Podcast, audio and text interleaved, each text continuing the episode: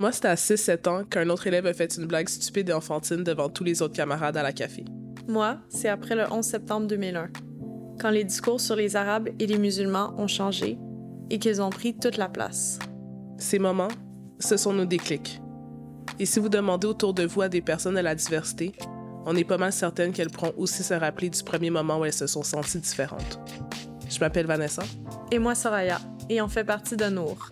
En collaboration avec Picbois Productions et Télé-Québec, on est fiers de vous présenter Le Déclic, une série de six épisodes où l'on s'intéresse à la manière dont les personnes de la diversité naviguent au Québec dans un univers majoritairement blanc.